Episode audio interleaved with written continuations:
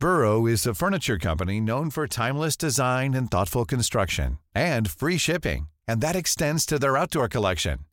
Their outdoor furniture is built to withstand the elements, featuring rust-proof stainless steel hardware, weather-ready teak, and quick-dry foam cushions.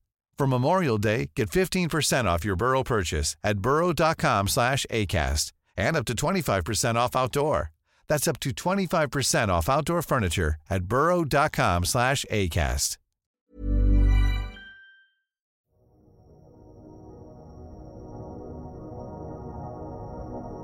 Viktor, nu är ju Juice på väg till Jupiter. Satt du bänkad för uppskjutningen? Ja, jag gjorde faktiskt det. Det var ju först en besvikelse för att det blev framflyttat en dag och sen eh, när det väl var dags så satt jag bänkad igen och tittade för att du påminde om att det var dags. Ja, jag försöker ju få hela redaktionen lite mer rymdintresserad men det är bra att någon tar, tar till sig i alla fall. Mm. Um, och det var ju, kan man säga, på ett sätt bra att man flyttade det till fredagen istället för torsdagen. För eh, Jan Bergman som är forskare på IRF och varit med och byggt ett av instrumenten som är ombord på JUICE och varit tidigare gäst i podden. Eh, han sa att det var den mest optimala dagen utifrån ett bränsleperspektiv.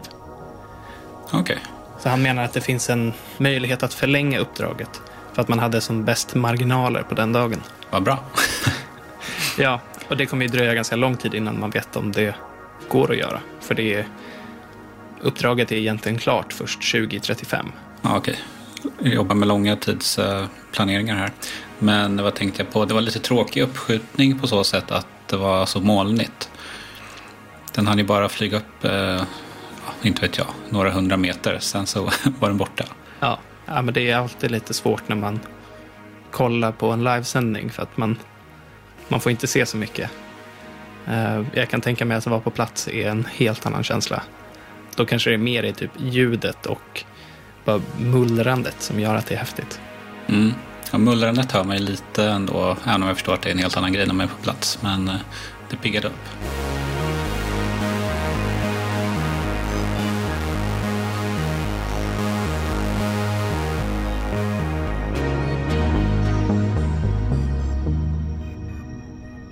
Hej och välkomna till Intergalaktiskt. Ditt lugn i solstormen med mig, Bill Borå och med Viktor Krylmark. Hej. Det här är en podcast om rymden som görs av Ny Teknik. Och idag ska vi prata om simuleringar, bulldozers på månen och kanadensiska armar.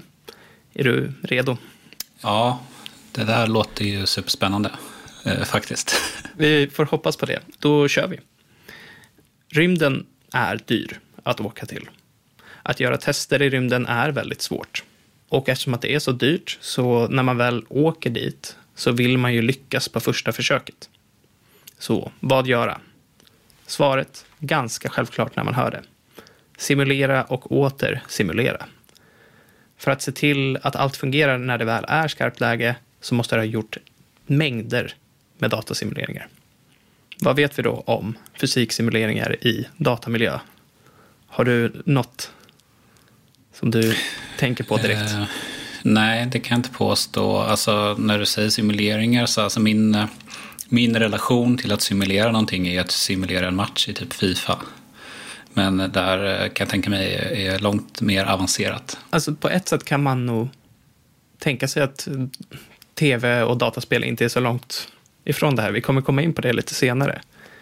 Och jag kan inte säga att jag vet jättemycket om fysiksimuleringar heller. Och jag tror inte att det gör så mycket, för att vi är inte ensamma idag heller. Vi okay. kommer nämligen att höra från en expert på ämnet och han låter så här. Ja, jag heter Kenneth Bodin och jag är VD för Algoryx och är också en av grundarna. Eh, och Algoryx utvecklar simuleringsprogramvaror som hjälper ingenjörer eh, utvecklar autonoma maskiner i väldigt stor utsträckning. Kenneth Bodin, VD för Algoryx. Han är också med i IVA, den Kungliga Ingenjörsakademin. Och han är med i Svenska Fysikersamfundets styrelse. Så det känns ganska tryggt. Liksom. Han, ja, det låter som en kille med koll. Exakt, han vet vad han snackar om. Och Algoryx, de gör fysiksimuleringar. Och det är en avknoppning från Umeå universitet där både Kenneth och de andra grundarna tidigare forskade. Bolaget startades 2007 och de som startade det är fortfarande aktiva. Men de kom in från lite olika håll då i forskningen. Alltså min, min bakgrund är teoretisk fysik och beräkningsfysik. Så att jag håller på med molekyldynamik och högtemperatur, supraledning och kvantfältteori och lite annat. Ehm, men sen eh, den rena avknoppningen som, som kom från universitetet, det kom från det, vi, eh, från det virtual reality lab vi hade då 2007 som avknoppade den här. Så det var väldigt mycket en kombination av fysiksimuleringar och 3D-grafik och interaktion.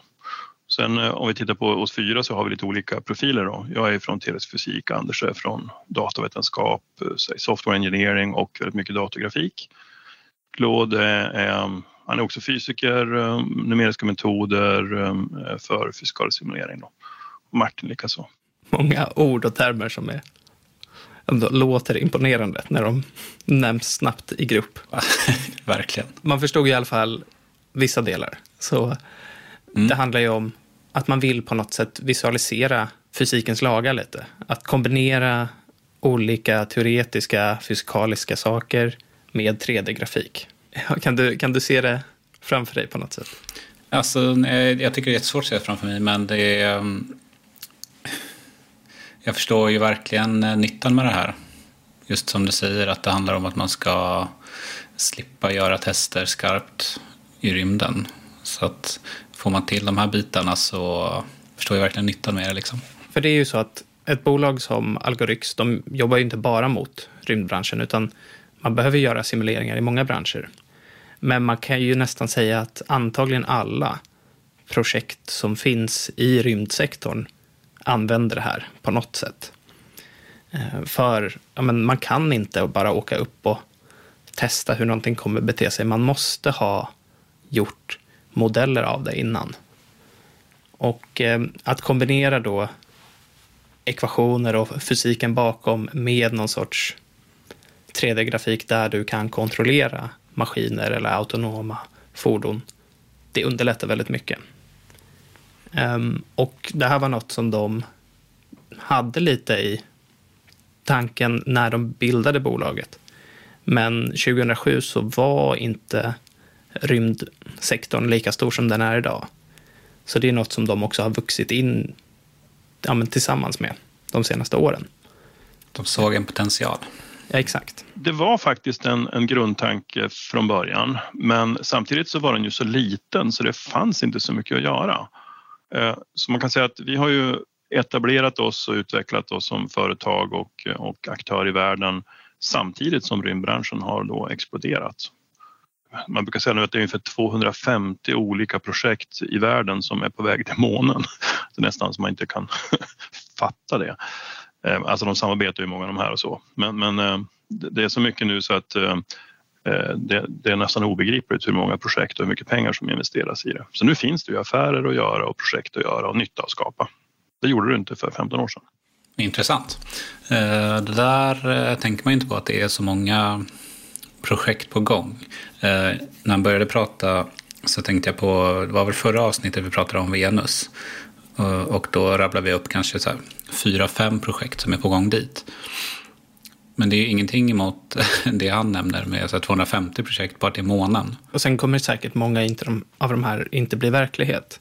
Utan det är ju forskningsprojekt kanske som man, om man börjar tänka, skulle man kunna göra det här och sen får inte alla finansiering eller så. Eh, men ja, det är ju en mängd eh, av ja, alla möjliga liksom, branscher och eh, klassiska liksom, jordbaserade företag som vill expandera mot rymdsektorn. Mm. Ehm, men, men jag tycker ändå att det är, det är svårt att, att se exakt vad liksom ett sånt här fysiksimuleringsprogram gör. Um, och hur man använder det. Det är liksom väldigt svårt att, att bara greppa för att här, om man räknar på fysik så kan man ju förstå att okej, okay, men man kan ställa upp formler, man kan, jag vet inte, rita upp en, en boll och ja, men räkna ut att om jag kastar den med den här hastigheten åt det här hållet så kommer den falla till marken här och så här. Man, man kan liksom göra sånt rent krast. Men att göra sådana här mer avancerade simuleringar är svårt att se framför sig. Vi låter Kenneth förklara helt enkelt vad, vad de gör. Ja, man kan säga att vi har ju alla år sagt att vi utvecklar en fysikmotor som heter AGX Dynamics som, som eh, Alltså den påminner ju om den typ av fysikmotorer som används för datorspel och, och animering och sådär. Men med skillnaden då att vi gör väldigt noggranna um, beräkningar så vi räknar ut krafter och vi bevarar energi och rörelsemängd och sådär. Allt sånt som är viktigt för, för både forskning och ingenjörer för att man ska kunna använda det ingenjörsmässigt. Men sen integrerar vi det med 3D-grafik också då. så då finns vi ju integrerade i väldigt många industriprodukter och så finns vi också i de stora 3D-plattformarna som, som, som ju har, ofta har sitt ursprung i spel, då, till exempel Unity och Unreal då, som, som eh, kommer ursprungligen ur spel men används till väldigt mycket annat nu också. Så du nämnde Fifa och simuleringar mm. av matcher för att slippa spela. Precis. Något som jag bara sidospår aldrig har förstått. För att man vill ju spela matcherna. Det är väl det som är grejen med Fifa. ja, jag kommer inte alls ihåg. Alltså det var på de gamla Fifa-spelen innan man spelade online. Då vet jag att det var en grej att man kunde simulera lite. Men ah, man vill typ att en säsong, en säsong ska ta slut så att man kan köpa nya spelare lite ja. snabbare. Och så vill man inte spela alla matcher. Ja. Ah, konstigt. Det är väl typ poängen. Men jag kan tänka mig att det här går bättre att jämföra om vi tar äldre tv-spel med typ Tony Hawk spelen mm. där man kunde ibland bygga egna banor. Då kunde man dra in olika objekt, en ramp eller ett eh, stålräcke eller så. Och så kunde man placera dem lite här och där. Och sen mm. åkte du runt med din gubbe och så fanns det ju liksom Tony Hawk fysiklagar liksom, som gjorde att du kunde göra vissa saker och kunde få en viss hastighet och så. Um, på samma sätt här så kan du ju då simulera verkligheten fast i en datamiljö. Och verkligheten väldigt, väldigt noggrant. Så att om du bygger en robot i den här miljön så kan du få det att ja, men, du kan få det att framstå som att den faktiskt är i rymden under vissa förhållanden och sen göra tester på den. Det är ju svinmäktigt. Alltså använder de, använder de då den senaste typ spelmotorn? Vad är det den heter? Heter den Unreal 5 kanske? Den som alla, alla spelutvecklare nu använder till att utveckla spel till Playstation 5. Mm. Ja, men Som gör att det är super, super krispigt och super verkligt. Ja, nej, men så Kenneth nämnde ju både Unity och eh, Unreal, att man då kan koppla samman deras fysikmotor då, alltså det som blir reglerna för den här världen med de här eh, spelmiljöerna. Och så kan man ju då helt enkelt dra in skisser av dina maskiner och bara börja testa dem. Det är också ett sätt för att ganska smidigt lära upp AI-system. Ofta vill man ju kunna använda det här tillsammans med CAD och så man kan använda CAD-modeller som ursprung för, för ingenjörsmässiga modeller. Och sen vill man också koppla ihop det med kontrollsystem och AI, alltså maskininlärningssystem. För att man, man vill inte bara simulera, det är, en, det är en viktig del, men man vill också ha sensorsimulering och så vill man kunna plocka sensordata och in i till exempel eh, djupa neuronnät då, som man använder för eh, datorseende eller planering eller styrsystem och så. Och även klassiska styrsystem för robotar då, och maskiner. Här blir det ju direkt komplicerat igen. Ja, jag skulle säga det. Alltså jag, jag förstår typ ingenting av vad han säger. Han typ, äh, det, är, inte bara simulera, utan du måste också sensorsimulera. Och sen så måste du ha sensordata. Typ, Okej. Okay. Nu ska jag försöka förklara, så det är möjligt att det blir lite fel här. Uh, men jag tänker mig en, en maskin som vi har i rymden. Det är ju mer än bara en maskin. Du, den gör ju saker, men du måste ju också se, ha sensorer för att se, okej, okay, vad tar den in för data? För den datan kommer du sen vilja använda för att lära upp den själv och nästa. Det är liksom, man tränar ju AI-system på jättestora mängder data.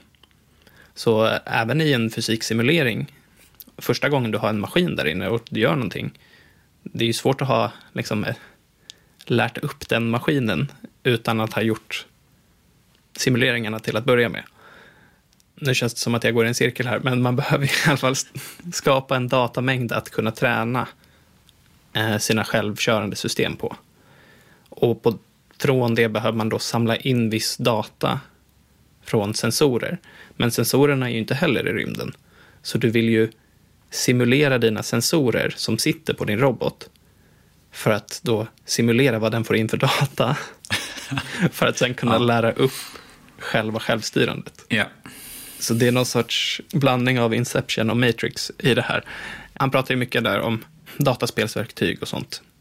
Kan man tänka sig någon, någon fördel med att använda just dataspelsmotorerna?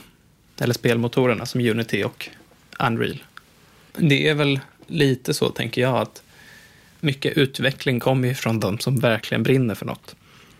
Och mm. något som folk verkligen brinner för är ju dataspel. Och liksom det är sant. De bästa mjukvaruutvecklarna, de sitter ju säkert och... Men det är väl de som gör nästa stora dataspel. Liksom. Mm. Um, och då är det väl en ganska rimlig marknad att vända sig till för att få hjälp. Ja, men det är, det är sant. Det är smart. Och spelplattformarna har ju den fördelen att de är väldigt öppna i väldigt många riktningar och det finns ja, bara i Sverige finns det liksom tiotusentals utvecklare som, som är utbildade runt datorspel och, och använder de här plattformarna vilket gör dem tillgängliga för industrin också och internationellt likadant. Va? Så det är en typ av ingenjörsverktyg som har många fler utvecklare och användare än klassiska ingenjörsverktyg. Och det tycker vi då är väldigt spännande för att då kan vi ta simuleringarna ut i ett mycket större perspektiv. Så det finns helt enkelt fler utvecklare och då ja, kan man utnyttja det ganska bra. Mm. Fler än vad jag trodde, alltså i Sverige. Vad sa han, 10 000? Ja, men det har väl programmerare på något sätt, eller mjukvaruutvecklare, har väl gått och blivit ett av de vanligaste arbetena i Sverige. Är det så? Jag har för mig att jag läste en DN-artikel som listade de fem vanligaste jobben. Mm. Typ undersköterska, lärare, mjukvaruutvecklare eller programmerare eller så. Sverige är i och för sig ganska stort spelland så jag borde väl inte vara jätteförvånad. Vi har väl, alltså Karlstad finns någon sorts spelnäste med liksom gymnasieutbildningar som typ går ut på att bli spelutvecklare. Mm. Och där sitter väl något ganska stort spelföretag som jag inte kommer ihåg vad det heter. Som då jag antar plockar alla de här eh, nybakade spelutvecklarna. Ja, det är väl en marknad som liksom verkligen har gått bra under pandemin också. Folk har ju väl spelat mer än någonsin. Gud ja. Men då i alla fall, om man går vidare lite från liksom grunden här då. Deras tanke är att erbjuda fysik som man kan lägga in i olika spelmotorer för att möjliggöra simuleringar av maskiner och liknande. Och så att man, liksom, man kan dra in en CAD-ritning, alltså en väldigt, ja, men, den ritningen som du använder för att producera din robot sen direkt in i programmet och sen så kan du liksom testa din modell där. Och Algoryx då, de har vuxit en del med rymdmarknaden. De har snarare kanske, när rymdmarknaden vuxit, vänt sig mer mot den. Och de arbetar ganska mycket med, eh, ja, med några av de största spelarna inom rymdmarknaden. NASA, ESA, JAXA, andra rymdbyråer. Det där var väl typ de tre största? ja, liksom i ESA ingår ju de europeiska, liksom, men där franska och tyska är väl ganska stora. Sen har vi ju Kanada. De är ganska stora och Kina också. Men NASA, ESA och JAXA är ju väldigt aktiva. Och de gjorde faktiskt sitt första rymdprojekt just med eh, JAXA. Första projektet det var nog med JAXA och vi tittade på eh, ytegenskaper, materialegenskaper på, på asteroider ett ganska litet projekt men då fick vi lite smak för det här. Ehm, de tittade på impact vid landningar och provtagningar och sånt där. Och sen eh, har ju då i Japan eh, så har ju det här eh, Lunar Shot-projektet fått ehm, väldigt stor uppmärksamhet och finansiering och hög ambitionsnivå så att de är ju väldigt aktiva i de månprojekt som finns nu i samarbete med NASA och andra och ESA. Bland annat så har de då kontrakterat flera av sina stora industriföretag, till exempel Komatsu och Kajima för att ta fram maskiner som kan bygga månbas. Och i de projekten är vi inne då. Eh, för att de här maskinerna de måste ju då fungera på månen och kunna göra sitt arbete där och det har ju ingen provat förut. Ehm, och då vill man gärna testa det i många olika dimensioner och, och hur ska sådana här maskiner designas, hur ska de styras, hur ska jobbet göras? Och det gör man ju då med fördel i simulering. Så månbas, något vi har pratat om tidigare också. Ja, men precis. Uh, vilket kul projekt de är med i. Det är ju kul att föreställa sig alla stora maskiner på månen. Exakt. Och då förstår jag vad du menar med bulldozer där i början när de började prata om uh, Komatsu och vilka det nu var som var med i projektet. Ja, för det, det går ju inte riktigt att bara flyga upp en, en bulldozer. För det första är den Nej. väldigt, väldigt tung. Liksom. Sen så är ju förhållandena på månen är ju annorlunda. Som vi har nämnt tidigare så är måndamm, eller jorden där, den beter ju sig, utöver att lukta krut, beter den ju sig på ett annat sätt. Och man vet ju egentligen inte så mycket. Så hur ska man utveckla de här stora maskinerna? Som bulldozers. Vad ska man göra? Visst är det så att man studsar runt lite på månen? Alltså, jag tänkte på gravitationen. Ja, man studsar väl runt lite som person. Liksom. Men en bulldozer skulle inte göra det. Det beror väl på. Man, alltså, Kör på ett gupp. Vad händer då? just det. Men det finns ju typ så här i, i tecknade serier, typ jag vet inte, Futurama och sånt där, när de åker runt på månen. Då, om de kör på ett gupp så flyger de ju. Liksom, och, och i jag inte, Wallace and Gromit när de slänger upp en boll och sen kommer den inte ner igen. Just det. sådana saker har väl någon sorts grund. Eh, man kan ju se hur astronauter när de går runt på månen har liksom, ja, men, tumlar runt och det ser väldigt svårt ut. Eh, och samma problem finns väl för maskinerna på något sätt. Vi borde göra det, tycker jag. Men jag, ja, jag gissar ju bara. Men det är väl sånt här man kan simulera fram, antar jag. Exakt. Och det är precis vad man gör. Ja. Ja, hur, hur ska då en, en bulldozer på månen egentligen designas och fungera? Och då finns det ju, de förebilder som finns det är ju, det är ju liksom en, en buggy och en rover, eller lite olika typer av rovers då. Men det finns ju inga maskiner som har varit gjorda för att verkligen göra arbete. Och man kan ju inte bara ta designen som den ser ut på jorden därför att ja, det är dyrt att skicka material till månen så att den måste vara lätt och den kan också vara ganska lätt eftersom det är så låg gravitation. Sen att då gräva i reoliten då som alltså materialet på månens yta, det är då också lite annorlunda då. Därför att um, det är då elektriskt laddat och det är väldigt fint damm som tränger in överallt och sådär. Så man måste kanske tänka annorlunda runt hur mekaniken är konstruerad, hur drivningen är gjord, hur tyngdpunkten ligger, hur styrsystemen fungerar och inte minst om den har till exempel skopa eller blad så behöver man designa det på ett annat sätt. Så det är, en, det är som att den här teknikstegen som vi har byggt på jorden där allting bygger på tidigare erfarenhet, den är ju inte så lätt att föra över till månen för nästan ingenting kan ju förväntas fungera på, fungera på månen. Ungefär som vi sa då. Det är, liksom, det är svårt att veta. Vi har inte så mycket att utgå från. Det låter som ett uh, omöjligt uppdrag nästan, tycker jag. Samtidigt så kan vi ju fysiken. Så det går liksom att göra sådana här simuleringar som verkligen möjliggör. Sen kommer det alltid vara liksom saker som man inte kan liksom förutspå eller så, som kommer påverka. Och då kan man ju när något händer ta den datan och lägga in i nästa runda simuleringar innan man bygger då ja, men, bulldozer nummer två. Men det som är bra med fysiksimuleringar är att man inte behöver börja med att testa i skarpt läge. Du kan helt enkelt göra jättemånga olika modeller, se skulle det här kunna gå eller inte. Det ska bli kul att se hur en mån månbulldozer skiljer sig från en jordbulldozer.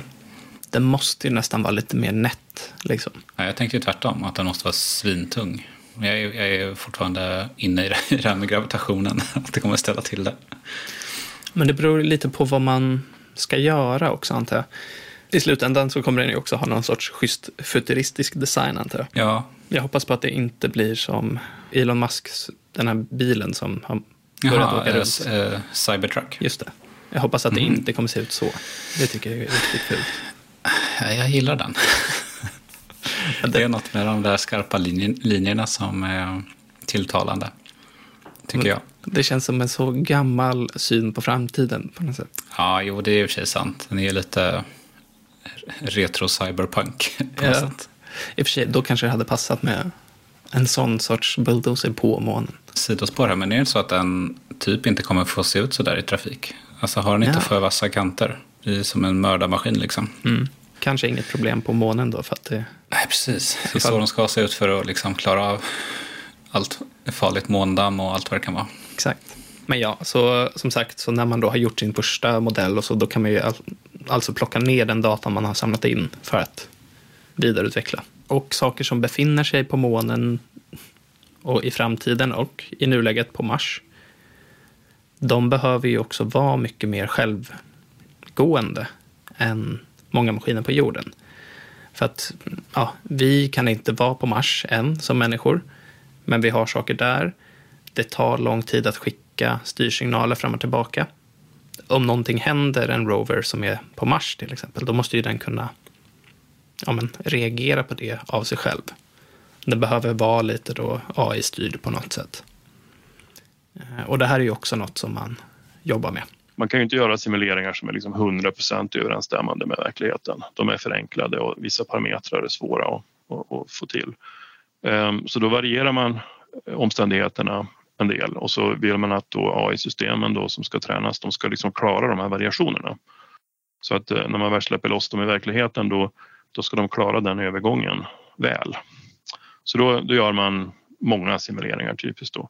Men man kan ju också göra simuleringar där människan är med i loopen och styr och så kan man använda det för träning också. Så, så det, båda delarna finns ju. Um, och faktum är att det här har ju gjorts. Vi har ett annat projekt då med kinesiska CNSA då, som har skickat en rover till Mars som heter Churong och den, eh, ja, den går omkring där nu då. Den rullar omkring där nu då. Och den är ju då delvis autonom. Ehm, den får styrkommandon från jorden men eftersom det är så lång latens till Mars så kan man ju inte styra den i realtid utan den får övergripande styrkommandon då, att den ska röra sig från punkt A till B till exempel. Men om den råkar ut för problem längs vägen, så att den råkar köra på någon sten och så får den en obehaglig vinkel som gör att den kan tippa, ja då måste den ju reagera på det. Antingen stoppa eller så göra någon form av motåtgärd. Och just sådana saker testas mycket i simulering. Den rovern har vi diskuterat om den faktiskt finns eller inte i tidigare avsnitt. Ja, Men skönt med bekräftelse. ja precis. Den är jag helt missat. Nej, men så det är ju så man måste göra. Att man måste helt enkelt se till att saker kan vara mer eller mindre självgående. Precis, han pratar om att det var lång latens. Det kan man ju tänka sig. Undrar hur lång latens det är från att man ger ett kommando. Och undrar också vad för typ av kommandon man ger. Är det som, eh, du vet, som när barn ska lära sig koda nu för tiden så får de ju trycka på en dosa så är det typ så här två fram, en höger eller två höger. Alltså för att en robot då ska åka enligt ett visst mönster. Ja. Nej, men som, som han sa lite så tror jag att det är mer den stilen ta dig från punkt A till punkt B och inte exakt hur den ska ta sig därifrån till den nya platsen. Den har då någonting som kollar, här är punkt A, där är punkt B, vad är den mest optimala vägen dit för? Som ett Google Maps för Mars använder de. Exakt, som också finns nu. Ja, precis. Vi skrev ju om det förra veckan. Det var ju en ganska cool eh, karta ju. Ja, så det är ju något som behövs på Mars, men maskinautonomi är ju också viktigt på jorden. Och som så ofta är fallet eh, så ligger rymdsektorn kanske lite före Eh, och visar hur det kan gå till här på jorden. Kenneth har delat upp det i lite olika steg för att kunna nå helt självgående maskiner. Så att där har man maskiner som styrs av människor lokalt. Ehm, och sen i nästa steg tänker man sig att man har autonoma algoritmer som ger tips och övervakar vad människan gör så att eh, de, det blir mer ett stöd. Då.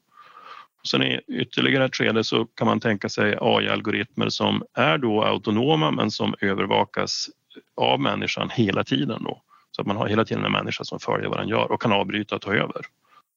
Det är som en sån här körskolebil. och, och så sen då i näst, ytterligare nästa skede då kan man tänka sig full autonomi då för vissa typer av operationer som maskiner och robotar behöver göra i rymden. Eh, men ändå med, med alltså varningssystem och övervakning. Och så sen ytterligare ett steg bort då, ja, då kommer full maskinautonomi. Då behöver vi inte ägna en tanke åt dem utan de bara fungerar. Men den här flerstegsstrategin den för vi nu också över då i de projekt som vi arbetar med på jorden, säg i skogen, i gruvor, i ja, så vidare, fabriker. Vissa av de här är man ju, kan man ju se mer eller mindre. Ehm, du testkörde ju en Tesla för inte så länge sedan. Ja, De har ju stämmer. en viss del av det här. Så man kan ju låta bilen göra vissa saker och så sitter man ju ändå i den och har liksom både ansvar och kan bromsa och så. Precis, han eh, beskrev det ganska bra där med att man är som en körskollärare. Ja, men exakt. Olika grader av självstyrande maskiner och algoritmer är ju något som kommer komma på framtidens rymdfärjor och olika satelliter i rymden. Ehm, och ett mer specifikt projekt som Algoryx också jobbar med är det som kallas Canadarm 3. Och det är då en uppföljare till Canadarm 1 och Canadarm Starkt 2. namn. Verkligen. Det är då mixen av Kanada och ARM. Ehm, så den kanadensiska armen. Vet du vad det är för något? Innan vi får svaret. Nej, men jag antar att det är en arm som sitter på något typ av större fordon. Canadarm 3 då, det är den nya robotarmen som kommer att sitta på, på, på den här satelliten som ska gå runt månen. Eh, och ehm, eh, det är ett företag i Kanada som har utvecklat Canadarm, Det hörs på namnet då, men företaget heter MDA. Och de har då framgångsrikt utvecklat Canadarm 1 och 2 också. Och Canadarm 2 den sitter då på, på eh, International Space Station, ISS, och, och gör en massa jobb där. Och nu har de då fått uppdrag av det här konsortiet då som, som är på väg, Artemis som är på väg till månen och Lunar Gateway då, att de ska leverera Canadarm 3 till Lunar Gateway 2027. Så att utvecklingen är där nu i full fart. Och det kommer då bli en robot som är i mycket större grad då autonom och AI-styrd ifrån sensordata och, och, och med djupa neuronnät som, som styr den då. Um, som ska göra en massa uppgifter, forskningsuppgifter, reparation, uh, infångning av dockande rymdskepp som kommer till den. Alltså, uh, så den, är, den är central i, i Lunar Gateways funktion. Så det är egentligen en, en arm då som, som man säger som kommer sitta på Lunar Gateway. Man kan väl kalla det en ISS för månen på ett sätt. Så det är den som framtida månfärjor kommer åka till docka och sen kommer det vara en, en liten mindre då rymdresa från Gateway ner till framtidens månbas och så går den upp och ner och så fram och tillbaka som en sorts mötesplats eh, för Mm. astronauter som kommer från jorden och kommer från månen och hoppar fram och tillbaka. Häftigt. Och där då kommer den här armen sitta och den är precis som sina föregångare lite som en liksom, armékniv med massvis av olika verktyg. Ehm, så åker den runt och Mm. liksom, gör Jag menar saker. en schweizisk armékniv. Ja, Eh, det menar jag. Men jag vill inte säga Schweiz. För jag kan inte uttala det rätt. Så jag, jag hoppade över det, men nu, nu fick Ja. ni det ändå. Canadarm 1, eller då bara Canadarm, satt på eh, Eh, den gamla rymdfärjan som heter Space Shuttle ehm, och som användes av NASA mellan 81 och 2011. Och som Kenneth sa så sitter Canadarm 2 på ISS. Vi pratade lite mer också om vad man gör för sorts simulationer.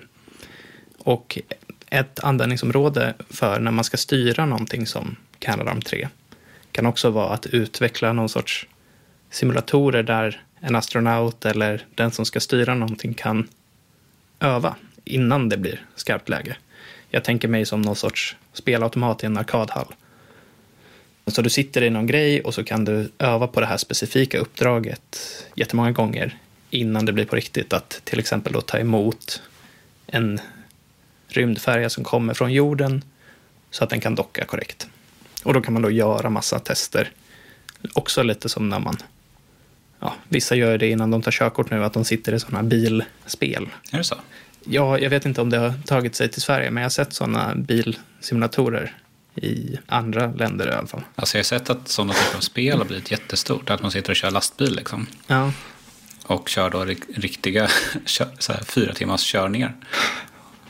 Jag förstår inte hur Jo. man... Nej, obegripligt. Är det då att man tycker att det är liksom spännande? Det, kan man inte köra lastbil då istället? Alltså, Ja, precis. Det finns ju ett jobb för att, att eh, hämta där. Liksom. exakt.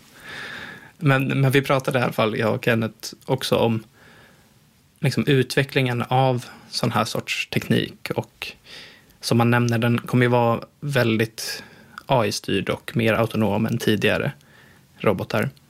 Och att man kanske inte kan låsa in tekniken redan nu. För AI utvecklas ju väldigt snabbt.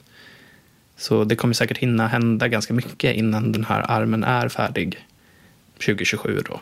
Så vi vill inte, eller de vill inte frysa in tekniken. Nej, det är väl rimligt. Så det är inte helt hundra hur den här kommer se ut. Och mjukvaran kommer ju alltid gå att liksom uppdatera till viss del i efterhand också. Känner du att du har en bättre koll på fysiksimuleringar nu? Efter Ja. en halvtimme? Det gör jag absolut. Nu, nu har jag koll på läget och det stör mig lite att jag inte svarade att min relation till eh, simuleringar var Flight Simulator i början när jag istället sa att man simulerar Fifa-matcher. Just För att det hade varit mycket mer rimligt att svara Flight Simulator. Ja, Men jag kommer att tänka på det nu när vi på slutet pratar om lastbilssimulatorer. har du suttit i någon så här riktigt stor sån någon gång? Eller är det på datorn eller någon? Jag har aldrig, aldrig eh, kört det själv men jag har en, en kompis som är helt fast i det där. Mm. Jag vet att jag har haft på mig någon sån här väldigt billiga VR-glasögon någon gång och så har det varit som att man har flugit. Ganska kul ändå. Mm. Så vi har alltså lärt oss lite mer om fysiksimuleringar och hur de används för att kunna säkerställa att rymduppdrag går som de ska. Jag tänkte att som avslutning så ska Kenneth eh, på Algoryx få skicka en hälsning och önskning ehm, kring den svenska rymdmarknaden lite. Ja, men man kan väl säga så här att jag, tycker väl kanske att vi skulle försöka samla oss lite mer i Sverige och jobba med de här sakerna också. Nu, nu vet jag att Epiroc, då, känt svenskt företag, sen, ja, det var ju tidigare Atlas Copco som håller på med gruvmaskiner och sådär. De har ju fått ett uppdrag nu med iSpace som handlar om, om eh, lunar mining. Um, och sen finns det ju en hel del forskningsprojekt och det, alltså det händer rätt mycket i Sverige och jag skulle tycka att det var jättehäftigt om vi kunde samla oss och liksom bli lite större tillsammans liksom. och eh, på nästa steg också Europa. Men det är klart att um, det är Japan, Kanada, USA som kanske är allra mest aktiva nu. Sveriges del i ESA till exempel är ju ändå ganska liten. Ja, jag tycker det vore kul om vi kunde skala upp det där ordentligt. Vi har ju kapacitet att göra det. Sverige borde samla sig lite mer bakom lite så här gemensamma mål kanske. För att ta större plats på rymdmarknaden. Varför inte? Stort tack för att ni har lyssnat. Eh, Ni får gärna prenumerera på podden. Och så hörs vi nästa gång. Hej då!